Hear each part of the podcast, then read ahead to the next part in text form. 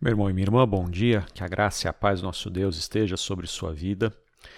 Estamos nesses dias falando sobre as sete palavras que Jesus usou na cruz.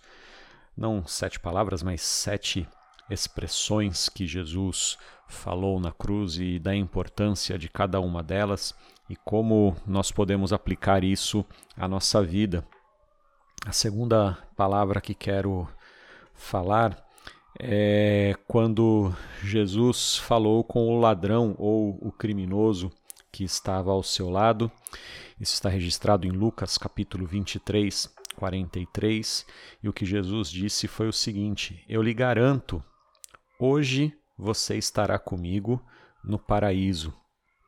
A primeira expressão de Jesus na cruz foi a expressão de perdão, de oferecer perdão a um criminoso aliás, de oferecer o perdão aos seus executores, àqueles que haviam injustamente mandado para aquela cruz, e agora ele diz a palavra da salvação, exatamente a um dos malfeitores, como nós conhecemos por ladrão, um desses malfeitores criminosos que estavam ao lado de Jesus.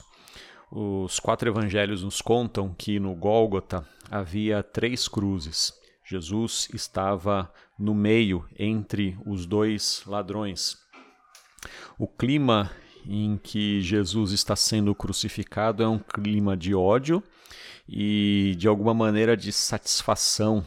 Havia um coro é, desafiando Jesus, aquele que havia salvado a tantas pessoas, que havia anunciado a salvação, agora não conseguia se salvar a si mesmo.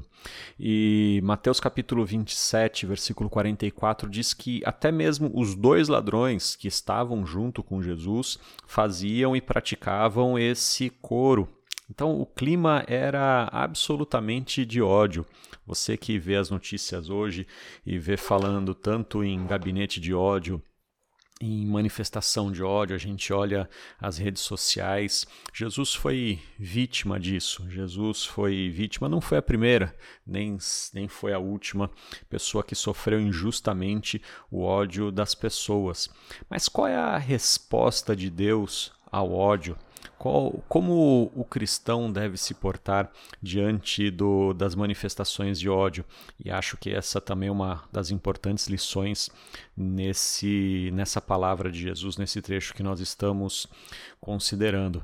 Pense na ordem das coisas. Primeiro, Jesus oferece o perdão aos seus executores e agora a um, dos, a um dos seus companheiros de crucificação ele oferece a salvação. Não oferece uma salvação tardia ou posterior, mas ele diz: Eu garanto hoje. Eu, aliás, eu garanto que hoje mesmo você estará comigo no paraíso.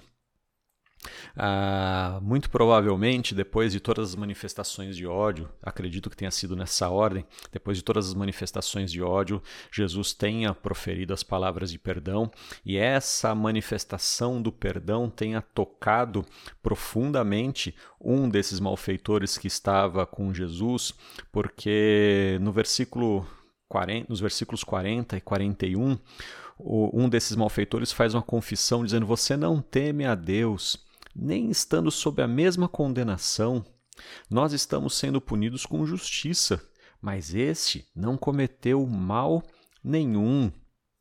Essa é a primeira confissão.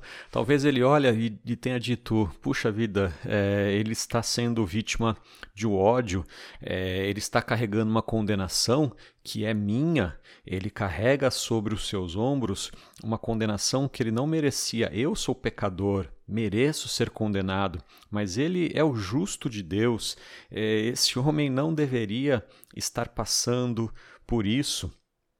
E então, após essa possível reflexão e essa segura declaração, ele faz um pedido simples a Jesus. Ele pede: Lembra-te de mim quando entrares no teu reino. Versículo 42. Ah, é uma expressão simples, é uma coisa tão simples.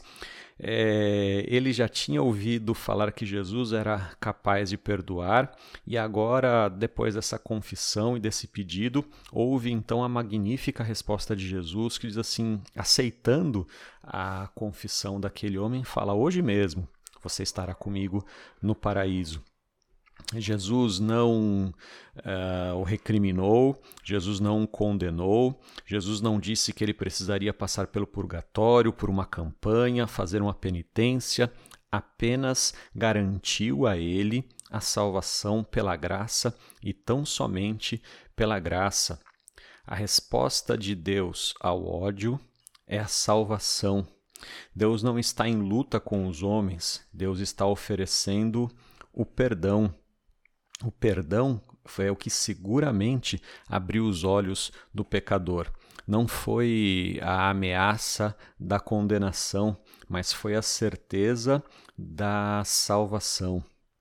Aquele homem não desceu da cruz, aquele homem não deixou de pagar pelos seus crimes, aquele malfeitor continuou pendurado naquela cruz, sofrendo a agonia, mas entendo que a esperança da salvação foi o que acalentou o seu coração, foi o que trouxe um aconchego à sua alma. Meus queridos, nesses dias de, de pandemia, de pânico, de desesperança e às vezes de medo, nós precisamos entender que a salvação é garantida por Jesus e que a esperança é o que vai manter a nossa alma tranquila, é o que vai manter a nossa alma protegida contra os males da nossa época. Por isso, não perca a esperança jamais. Seja lá o que você tenha feito, o que tenha acontecido, tenha certeza. A salvação é pela graça, a salvação é oferecida por Jesus. Tenha certeza, uh, Deus não está lutando contra o ódio é, com mais ódio. Deus não está lançando a praga e pandemia porque quer punir as pessoas. O que tem acontecido a gente não consegue explicar, mas tenha a certeza: Deus continua oferecendo o perdão ao pecador. Essa é a resposta de Deus ao ódio dos homens. Que Deus nos abençoe.